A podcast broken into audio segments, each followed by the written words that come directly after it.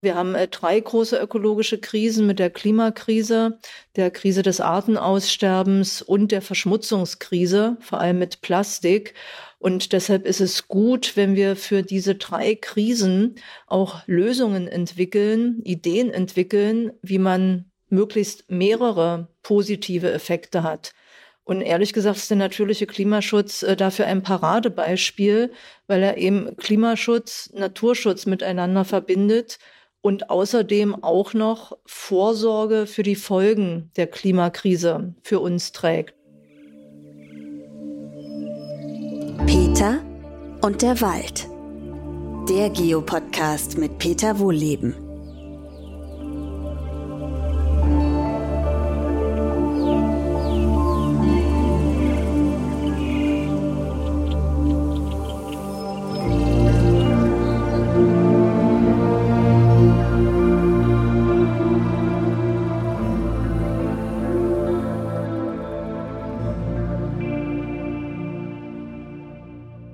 Herzlich willkommen zu einer neuen Podcast-Folge. Heute spreche ich mit Bundesumweltministerin Steffi Lemke.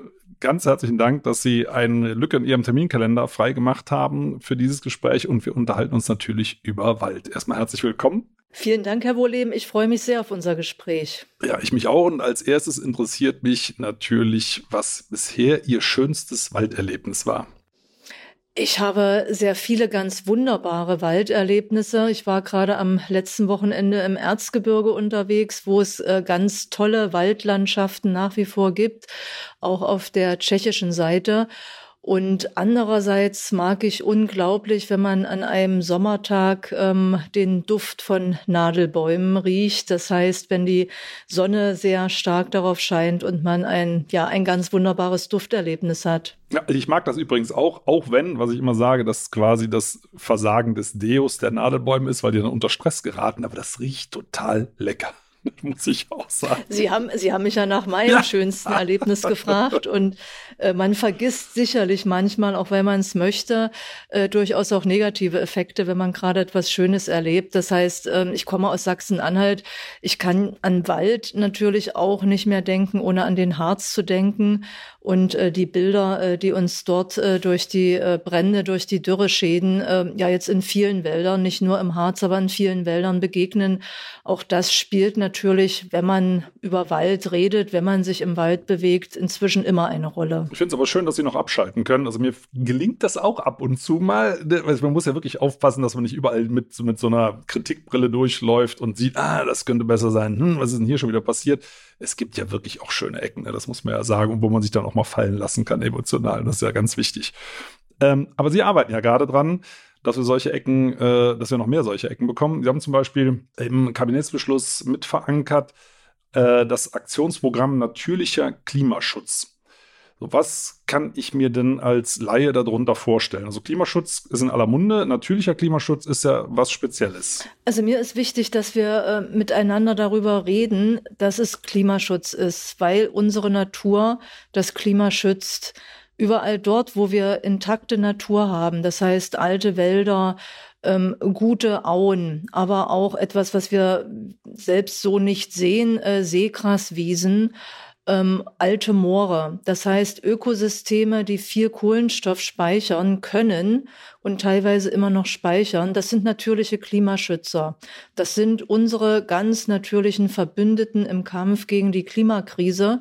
Und deshalb haben wir als Bundesregierung beschlossen, dass wir mit dem natürlichen Klimaschutz Wälder, Moore, Flüsse beziehungsweise Auen, aber auch äh, die Meeresökosysteme besser schützen wollen und salopp gesagt, sie auch reparieren dort, äh, wo sie kaputt gemacht worden sind. Das wird natürlich nicht alle Ökosysteme, sämtliche Natur äh, betreffen können. Wir werden natürlich auch weiter Natur nutzen.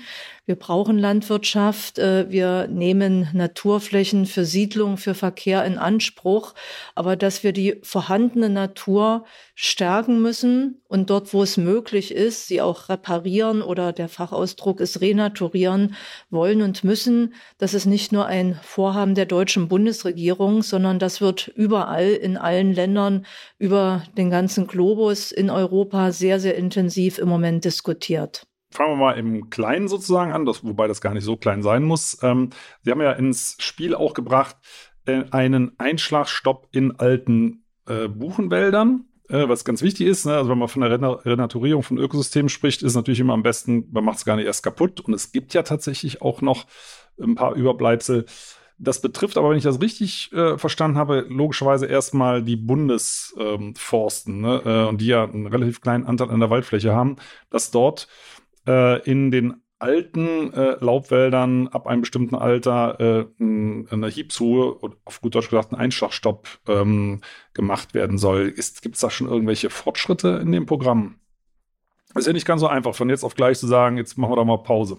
Das ist gut, dass Sie das nochmal beschreiben, denn äh, wir sprechen beim Aktionsprogramm Natürlicher Klimaschutz äh, schon ein Stück weit über einen Paradigmenwechsel. In gewisser Weise kehren wir, wenn es klappt, wenn es uns gelingt, das erste Mal die Entwicklung von immer stärkerem Naturverbrauch, immer stärkerer Inanspruchnahme, auch von Fläche und eben von Wäldern, von Mooren für unsere menschliche Nutzung, zu sagen, äh, Moment mal, stopp, wir müssen schauen, äh, dass das Ökosystem in einer Balance bleibt, dass wir nicht äh, weiter daran arbeiten, dass es umkippt und deshalb wollen wir Ökosysteme, also zum Beispiel alte Buchenwälder schützen und einen Teil davon auch aus der Nutzung herausnehmen. Und alte Buchenwälder sind zum einen ja besonders gute Kohlenstoffspeicher. Sie sind auch äh, für den Naturschutz, für die biologische Vielfalt äh, wichtig. Sie sind auch für die Klimaregulierung wichtig. Und deshalb haben wir gesagt, das ist ein Bereich, wo Deutschland, weil es auch eine besondere Schutzverantwortung hat, jetzt vorangehen sollte. Das heißt, um das zu erklären, die internationale Staatengemeinschaft hat sich ein bisschen aufgeteilt und verschiedene Staaten kümmern sich um verschiedene Ökosysteme. Und für Deutschland sind das eben die Buchenwälder, äh, für die wir uns international verpflichtet haben, besondere Sorge zu tragen. Und eben weil sie, weil wir diese internationale Verpflichtung haben und weil sie besonders gute Klimaschützer sind, haben wir gesagt, hier wollen wir anfangen. Und wir wollen beginnen mit den Buchenwäldern, die in öffentlicher Hand sind. Das wäre auf jeden Fall schon mal ein großer Fortschritt, weil der Staat dann auch als Vorbild dafür gelten würde, dass wir an bestimmten Stellen sagen, hier nutzen wir nicht mehr. Hier lassen wir dem Klimaschutz den Vorrang. Der ist hier besonders effektiv. Damit kann man viel Kohlenstoff speichern. Und deshalb haben wir das als eine von vier Maßnahmen im Aktionsprogramm Natürlicher Klimaschutz verankert beim Schutz von Waldökosystemen. Wir stehen dazu jetzt in einem sehr, sehr engen Austausch, zum einen mit dem Landwirtschaftsministerium und zum anderen auch mit dem Finanzministerium beziehungsweise mit der BIMA, das ist die Bundesanstalt für Immobilienaufgaben, die diese Liegenschaften des Staates verwaltet, damit wir hier ja so schnell wie möglich eine Klärung herbeiführen können, äh, wie wir diesen Einschlagstopp hinbekommen. Genau, da muss er vielleicht nur mal kurz einhaken. Ich habe das früher übrigens auch missverstanden. Äh, die Bundeswälder, also im, im, Besitz der Bundesrepublik, die werden vom Finanzministerium verwaltet, richtig? Also sie die unterstehen nicht dem Umweltministerium, oder? So ist das. So ist das. Das ist wie gesagt die äh, die BIMA, äh, diese Bundesanstalt, die das im Auftrag des Bundesfinanzministeriums macht. Und äh, ja, äh, ich wäre da gerne auch schon etwas weiter, aber äh, manche Dinge gehen nicht so schnell, wie man das möchte. Und deshalb ist es gut, dass wir äh, eine gute gemeinsame Gesprächsebene haben, eine klare Vereinbarung im Koalitionsvertrag und diese Dinge jetzt voranbringen können. Ja, also ich meine, davon abgesehen, ich würde mir wünschen, dass der Wald zum Umweltministerium gehört, da brauchen Sie also nicht drauf zu antworten, aber, aber äh, das ist, ne, also wenn man es als äh, Anlageobjekt sieht, klar, dann ist er im Finanzbereich besser aufgehoben. Wenn man es natürlich als Natur, äh, Lebensraum, Ökosystem sieht, müsste es eigentlich zum Bundesumweltministerium gehören. Aber wie gesagt, das ist ein Thema, das, das muss man auf irgendwie in, anderen, in einem anderen Gremium mal besprechen. Ähm, was ich persönlich interessant finde, das haben sie, ich weiß gar nicht mehr in welchem Zusammenhang, äh, aber das ist mir in den Nachrichten aufgefallen beim Statement von Ihnen, dass es Ihnen auch darum geht, Ökosysteme zu vernetzen. Ne? Und das, das ist was, was äh, viel zu gering bewertet wird, weil äh, unsere Wälder zum Beispiel, dieser eine große Urwald, den es ja mal gegeben hat, äh, ist mittlerweile das, was davon übrig ist, in zwei Millionen Fragmente aufgeteilt, also lauter kleine Splitterchen. Und diese Wäldchen sind mal unabhängig vom Klimawandel eh schon unter Stress. Und jetzt kommt der Klimawandel dazu und hier und da vielleicht auch forstwirtschaftlich verbesserungsfähig ist. Ähm, und das muss größer zusammenhängend werden. Und da gibt es schon mal auch so Vorstellungen, ähm, ob das nicht eine Idee wäre, weil wie kriegt man die wieder zusammen? Da liegen ja Äcker dazwischen, Landwirtschaft, ist auch alles, hat auch alles seinen Sinn. Ich habe auch Hunger, bin auch froh, wenn irgendjemand was anbaut, aber wie kriegt man diese Wälder zusammen? Da taucht eine Idee immer mal wieder auf. Könnte es nicht sowas wie eine Flurbereinigung für Natur geben? Also, weil wir ja einfach auch größere Schutzgebiete brauchen, die in sich selber einfach stabiler sind. Für Landwirtschaft gibt es ja. Ne? Das ist letztendlich ja auch fast ein enteignungsgleicher Eingriff, der da gefahren wird. Kann man sich sowas auch für Natur vorstellen oder ist das schon zu radikal? Das Ziel, einen äh, deutschlandweiten Biotopverbund zu schaffen, äh, das gibt es schon länger. Äh, wir haben ja auch ein Wildnisziel festgelegt, das heißt, einen kleinen Anteil der Landesfläche wirklich der Natur zu überlassen, wo sie sich ja ganz unbeeinflusst von menschlicher Nutzung entwickeln kann. Äh, was, äh, glaube ich, sehr äh, wichtig ist, dass wir dieses Ziel vorantreiben. Auch daran arbeiten wir. Der Biotopverbund hat bisher schlichtweg nicht funktioniert. Wir sind nicht gut genug vorangekommen, das herzustellen. Alle sagen, ja, wir brauchen die, das Verbinden der geschützten Flächen. Aber nichtsdestotrotz bauen wir dann äh, Trassen quer durch das Land, äh, seien es Straßen, äh, sei es aber auch letzten Endes Eisenbahnlinien, die natürlich auch diese ähm, Biotope, diese Ökosysteme zerschneiden, durchschneiden. Und deshalb bin ich sehr froh, dass jetzt der Koalitionsausschuss, ähm, dieser berühmte 30-stündige Koalitionsausschuss gesagt hat, wir wollen ein Naturflächengesetz haben. Das heißt, mit diesem Gesetz das erste Mal rechtliche Möglichkeiten verbessern, um Natur zu schützen, wiederherzustellen, also auch für den natürlichen Klimaschutz überhaupt Flächen zur Verfügung zu stellen und diese dann miteinander zu vernetzen. Das äh, klingt erstmal leicht, wenn man das so aufschreibt. Es ist eine Herkulesaufgabe und die wird auch nicht innerhalb eines oder zweier Jahre zu bewältigen sein. Aber ich werde ein solches Gesetz jetzt bis zur Sommerpause in Eckpunkten vorlegen. Und dann gehe ich davon aus, dass die Koalition insgesamt äh, dieses Gesetz energisch vorantreibt, weil wir ja im Moment erleben, dass äh, die Natur weiter schwindet. Wir versiegeln nach wie vor sehr viel Fläche jeden Tag in unserem Land. Und wir wissen, dass die biologische Vielfalt, also die Artenvielfalt, weiter massiv abnimmt in unserem Land. Und dass wir gegensteuern müssen, wissen wir auch. Ne, wir haben äh, drei große ökologische Krisen mit der Klimakrise, der Krise des Artenaussterbens und der Verschmutzungskrise, vor allem mit Plastik. Und deshalb ist es gut, wenn wir für diese drei Krisen auch Lösungen entwickeln, Ideen entwickeln, wie man möglichst mehrere positive Effekte hat. Und ehrlich gesagt ist der natürliche Klimaschutz äh, dafür ein Paradebeispiel, weil er eben Klimaschutz, Naturschutz miteinander verbindet und außerdem auch noch Vorsorge für die Folgen der Klimakrise für uns trägt, also Klimaanpassung macht. Ne, wenn wir intakte Ökosysteme haben, eine Aue, die bei Hochwasser viel Wasser aufnehmen kann, bei Starkregen viel Wasser aufnehmen kann, ist das praktizierter Klimaschutz für uns Menschen, also äh, Klimakrisenvorsorge, unsere Lebensversicherung praktisch für das, was wir gerade in Italien erleben, äh, was Frankreich, was Spanien mit Dürre und Hitze in diesem Frühjahr schon erlebt hat. Das heißt, wo das Wasser fehlt. Auch hier sind Böden, die gut funktionieren, die eine hohe Artenvielfalt haben, Böden, in denen sehr viel Biomasse vorhanden ist, sind dagegen unsere Lebensversicherung, weil sie dann Wasser aufnehmen können. Genauso in unseren Städten, wo wir dort sogenannte grüne Infrastruktur haben, also zu gut Deutsch äh, Bäume und Wiesen und äh, Sträucher, bieten die uns Schatten, kühlen die Städte ab und äh, können besser Wasser speichern. Hier auch wieder zu viel oder zu wenig. Es ist immer der Puffer und der Speicher dann dazwischen. Das heißt eigentlich etwas, was wirklich sehr, sehr viele Probleme lösen kann, wenn wir es gut machen. Also grundsätzlich äh, ist das alles gut nachvollziehbar. Das Problem ist, das trifft halt in einem Land äh, wie der Bundesrepublik auf ziemlich viele Menschen und ziemlich viele Gebäude, Straßen, und andere zivilisatorische Einrichtungen. Und auf der anderen Seite, Montreal, das war ja ein schöner Durchbruch eigentlich im Dezember, ne, dass man grob gesagt hat, 30 Prozent Landflächenschutz, 30 Prozent Meeresflächenschutz. Ich glaube, wenn ich das richtig gelesen habe, äh, ist davon ein Drittel wirklich strikter Schutz, ne? wenn ich das richtig interpretiert ja, habe. Das heißt, ähm, mhm. genau.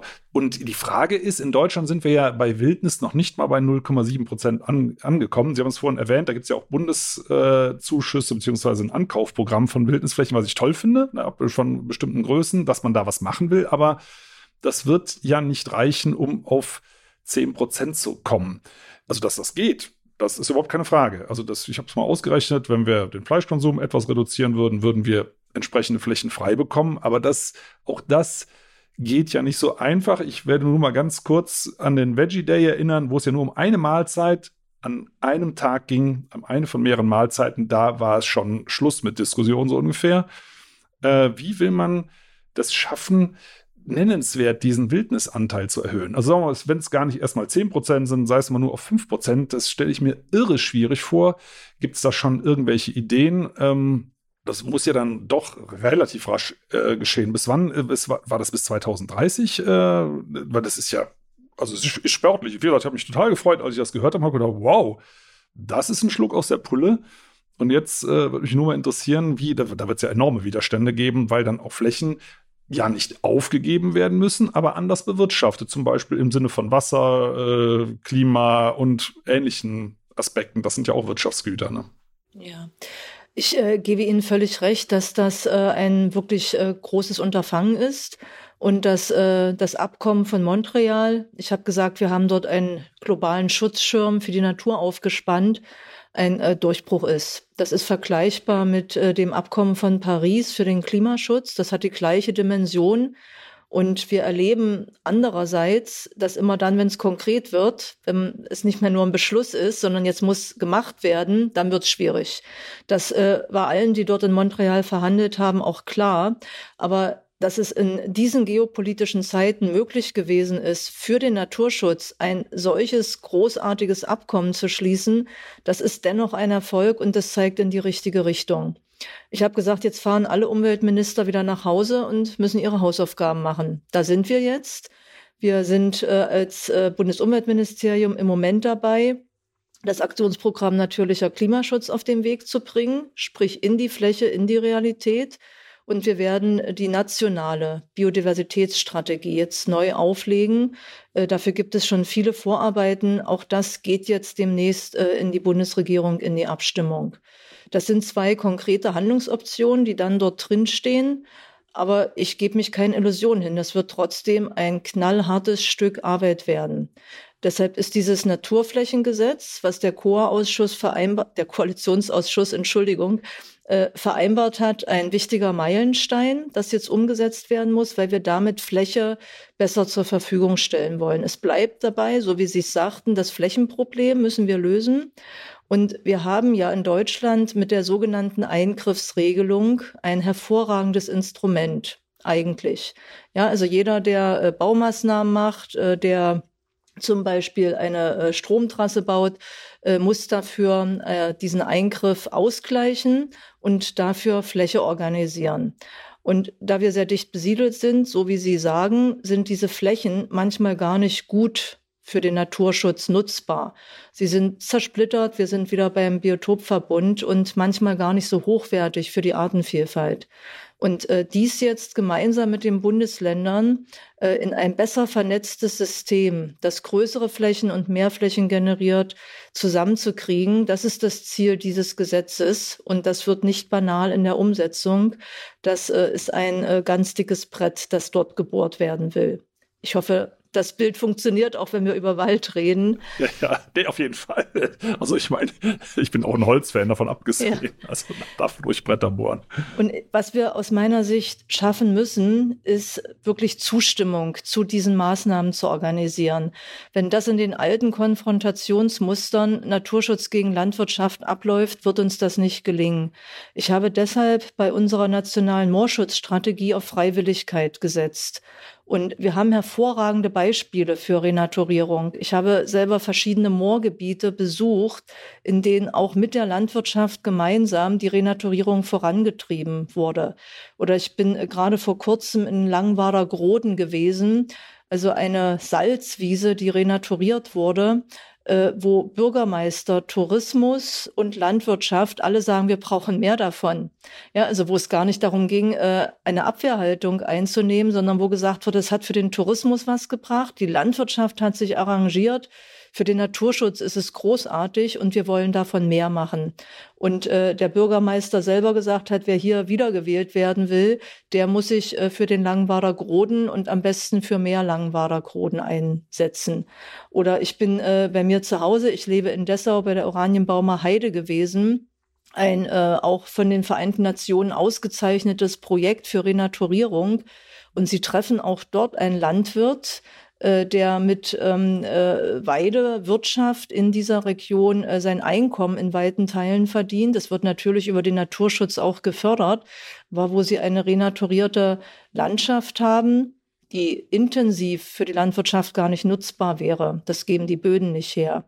Ähm, wo sie auch äh, regelrecht Begeisterung äh, antreffen, äh, weil die Menschen diese renaturierte Landschaft für sich erobert haben, sie als Spaziergänger nutzen und deshalb geht es bei den 30 Prozent äh, auch nicht darum, äh, dass jede Nutzung ausgeschlossen wird. Das ist manchmal missverstanden worden. Und auch bei 10 Prozent streng geschützter Fläche muss es noch nicht heißen, dass dort nicht eine extensive Beweidung stattfinden kann oder eine Streuobstfliese äh, den Anteil von biologischer Vielfalt erhöht. Also bestimmte Nutzungsformen werden auch dort möglich sein. Wir haben beispielsweise die Kernzonen von Biosphärenreservaten oder Nationalparken. Das heißt, die auch mit dazuzunehmen für streng geschützte Gebiete, wo Naturentwicklung Vorrang hat. Das muss nicht heißen, dass andere Sachen vollkommen ausgeschlossen sind. Dafür wollen wir die zwei Prozent Wildnisgebiete haben. Ja, und man muss ja auch dazu sagen, ähm, es wird häufig, wenn er Begriffe wie stillgelegt, äh, ne, Totalschutz, äh, es geht ja immer nur um diese konventionelle Nutzung. Eine Nutzung ist ja genauso wie, wie Sie gesagt haben, auch Tourismus, äh, ne, grundsätzlich die Erholung, äh, Freizeitaktivitäten, das kann ja alles stattfinden. Das schließt ja den Menschen nicht aus, diese Schutzgebiete. Aber wir kommen nochmal auf die Flächen zurück, weil das ist für mich wirklich, das ist schon eine Verpflichtung. 10 Prozent hieße auf Deutschland übertragen 36.000 Quadratkilometer. Ne, das kommt ja nachher nicht so ganz genau drauf an, aber so die Größenordnung. Das ist wirklich eine Menge. Und das ist ja umgekehrt auch ein Geschenk an die Bevölkerung. Das finde ich, finde ich ja schön, was Sie gerade erzählt haben, dass man die Leute begeistert mitzumachen, weil diese andere Möglichkeit, das wäre halt Zwang, ne? genauso wie man für Braunkohle äh, Menschen enteignet, könnte man das ja auch machen, aber das ist ja grundsätzlich nichts Schönes, äh, wenn man da mit der Brechstange vorgehen muss, weil das muss ja auch hinterher akzeptiert werden. Ne? Und gleichzeitig gibt es einen Zeitdruck, äh, das Versprechen einzuhalten. Äh, und vielleicht ergibt sich da irgendwann mal so ein Wettbewerbscharakter daraus der Regionen, ne? wer diese Ziele eben besonders gut erreicht, äh, dadurch auch mehr äh, Menschen anzieht, die sich das anschauen wollen. Also deswegen fand ich das ein tolles Beispiel also wenn das Schule machen würde, dann könnte ich mir vorstellen, dass sowas ein Hebel ist. Genau solche Beispiele brauchen wir und äh, so wie Sie sagen, ich bin fest davon überzeugt, dass die Menschen das wollen. Ich habe äh, noch nie jemanden getroffen, äh, der sagt, er will seinen Jahresurlaub unbedingt in der Großstadt verbringen. Gibt sicherlich auch Menschen, vielleicht will man auch mal einmal äh, ähm, Berlin erkunden äh, oder Partyurlaub machen, aber die meisten äh, sagen, sie wollen im Urlaub ans Meer, in die Berge, in den Wald, äh, sie wollen äh, Aktivitäten in der Natur ähm, nachgehen. Und äh, genau diese Erholungsfunktion auch zu ermöglichen und deutlich zu machen, wenn wir Natur immer stärker verlieren, dann ist auch diese Erholungsfunktion immer schwieriger hinzubekommen. Äh, das ist mir sehr wichtig und deshalb bleibe ich im Moment dabei, dass wir durch diese positiven Beispiele äh, Begeisterung und Unterstützung organisieren. Ich will damit keinerlei Probleme wegdiskutieren. Ja, es wird schwierig, aber ähm, es lohnt, diese Schwierigkeit anzugehen und diese Herausforderung zu meistern. Ja, also da gibt's ja, Sie kennen ja auch Professor Ibisch, ne, mit dem arbeite ich ja auch relativ viel zusammen, diesen Vorschlag, dass man zum Beispiel Landwirtinnen und Landwirte zu Klimawirtinnen und äh, Klimawirten macht. Das lässt sich ja gut, mittlerweile sehr gut per Satellit überwachen. Die ähm, Biomasse, die sich da ansammelt, die äh, Klimafunktionen, die bis auf 10 mal 10 Meter genau diese einzelnen Parzellen machen und dass man dort möglicherweise auch Agrarsubventionen äh, mal umleitet, ne, die es bisher auch für konventionelle Bewirtschaftung gibt, ähm, dass man dort eben schaut, dass die Menschen ein alternatives Einkommen haben. Darum geht es ja letztendlich. Ne? Also ich glaube, ich, es wird kaum eine Landwirtin, einen Landwirt geben, der sagt, ich muss da einen Maisacker haben, sondern da ergeben sich oft ja finanzielle äh, Zwänge. Und wenn man dann ein, ein alternatives Einkommen anbietet, wovon wir ja alle profitieren, äh, und die, es werden ja Subventionen gezahlt, wäre das eben eine Möglichkeit zu schauen, dass, dass Flächen einfach im Sinne zum Beispiel von unserem wichtigsten Lebensmittel, nämlich Wasser, bewirtschaftet werden. Ne? Äh, definitiv. Sie haben ja vorhin den äh, Veggie Day angesprochen. Und äh, wenn wir jetzt auf die Zahlen gucken, äh, sehen wir, dass äh, sich die Bevölkerung in Deutschland äh, anfängt, mit weniger Fleisch zu ernähren was äh, vor allem für die Gesundheit ja gut ist. Ähm, auch in meiner Familie wurde zu viel Fleisch gegessen, wird wahrscheinlich immer noch zu viel Fleisch gegessen. Aber äh, dass wir uns da auf den Weg gemacht haben und äh, diese Zahlen jetzt zurückgehen, äh, zwingen ja auch die Landwirte, die äh, davon bisher ihr Einkommen erwirtschaftet haben, äh, nach Alternativen zu schauen. Und genau den Weg brauchen wir.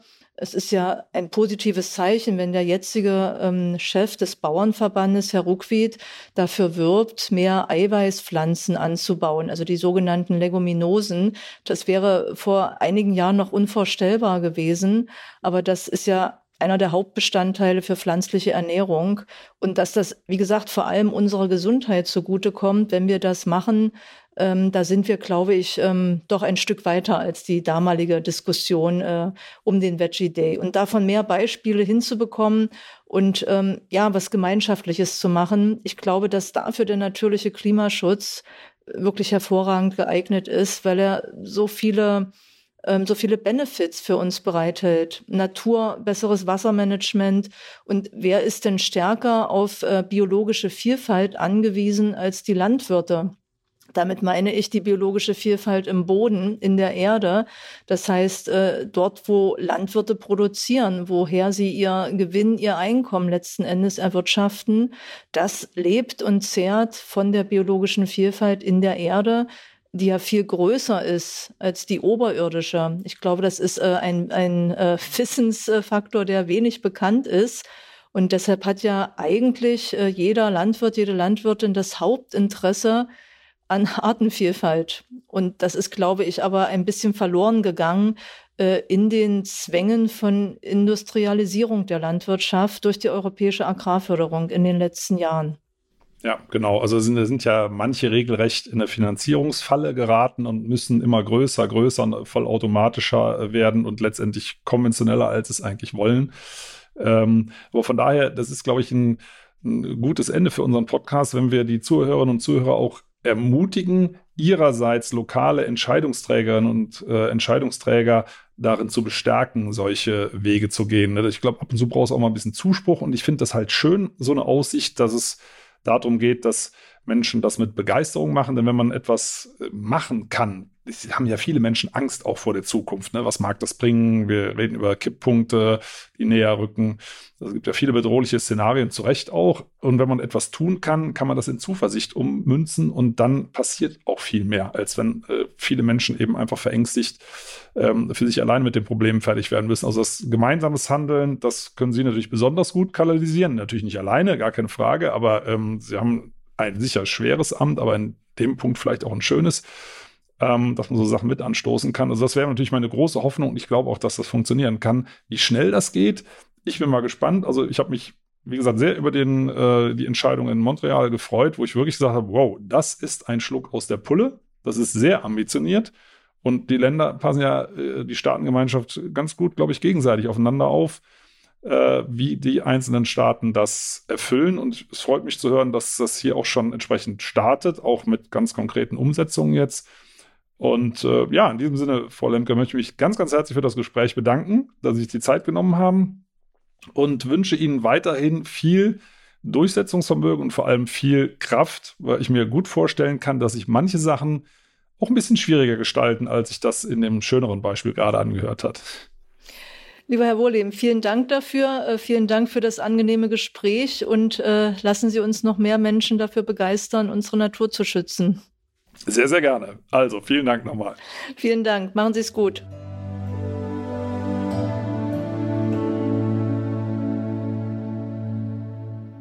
Schön, dass ihr zugehört habt. Vielen Dank. Und wenn euch die Folge gefallen hat, dann abonniert doch den Podcast einfach auf RTL Plus Musik, Apple Podcasts, Spotify oder irgendeiner anderen Plattform. Und über eine Bewertung bei Apple Podcast würde ich mich hier auch sehr freuen. Übrigens könnt ihr dort auch gerne kommentieren. In der Podcast-Beschreibung findet ihr auch einen Link zur Waldakademie. Da könnt ihr mal ein bisschen stöbern. Und jetzt gibt es zum Abschluss noch etwas Waldatmosphäre für zu Hause. Viel Spaß und bis zum nächsten Mal.